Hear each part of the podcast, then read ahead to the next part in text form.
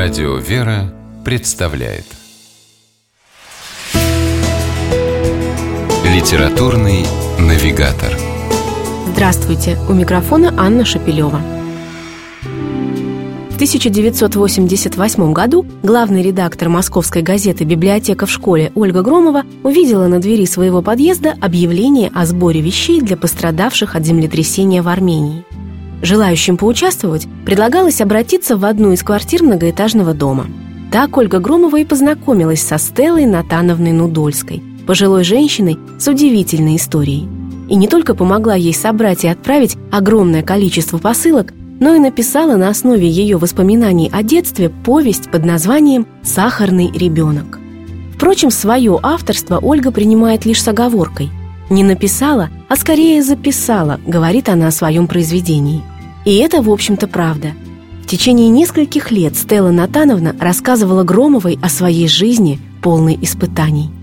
В тысяча девятьсот тридцать седьмом году она, маленькой пятилетней девочкой, оказалась в лагере для членов семей врагов народа, а потом в далеком киргизском поселке, в ссылке, которая продлилась более десяти лет.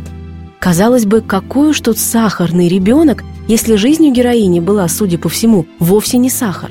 Но в том-то и дело, что в основанной на реальных событиях художественной повести Ольга Громова, не искажая исторической правды, сумела ярко выделить, пожалуй, главную черту характера своей героини – способность видеть свет во тьме, посреди житейских бурь сохранять мир в душе и радоваться жизни.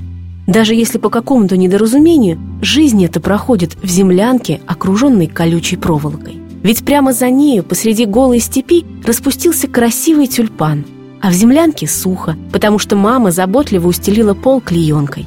Кто-то, возможно, скажет, что такие радости маленькой девочки скорее уж повод для читателя сглотнуть подступивший к горлу ком. И все же автор отнюдь не стремится вышибить слезу трагической истории времен сталинских репрессий. Ольга Громова пытается рассказать нам совсем о другом, о том, как не унывать и не отчаиваться, как в самых тяжелых условиях не потерять себя и остаться человеком, как принимать Божью волю, надеяться и верить.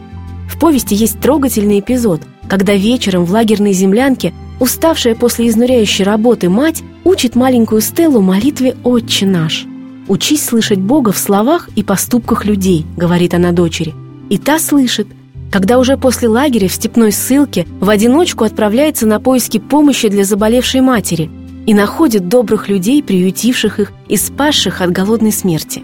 Когда, поселившись в далеком киргизском селе, где и по-русски-то не все говорят, вдруг обнаружила искреннюю заботу, поддержку и сочувствие и нашла настоящих друзей. «Сахарный ребенок» — так киргизы прозвали маленькую Стеллу за светлый цвет волос и белую, почти прозрачную кожу. Словом, сладкая жизнь тут совсем ни при чем.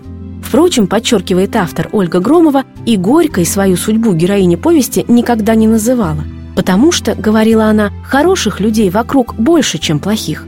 Надо только, чтобы собственная обида на жизнь не помешала их разглядеть. С вами была программа «Литературный навигатор» и ее ведущая Анна Шапилева. Держитесь правильного литературного курса.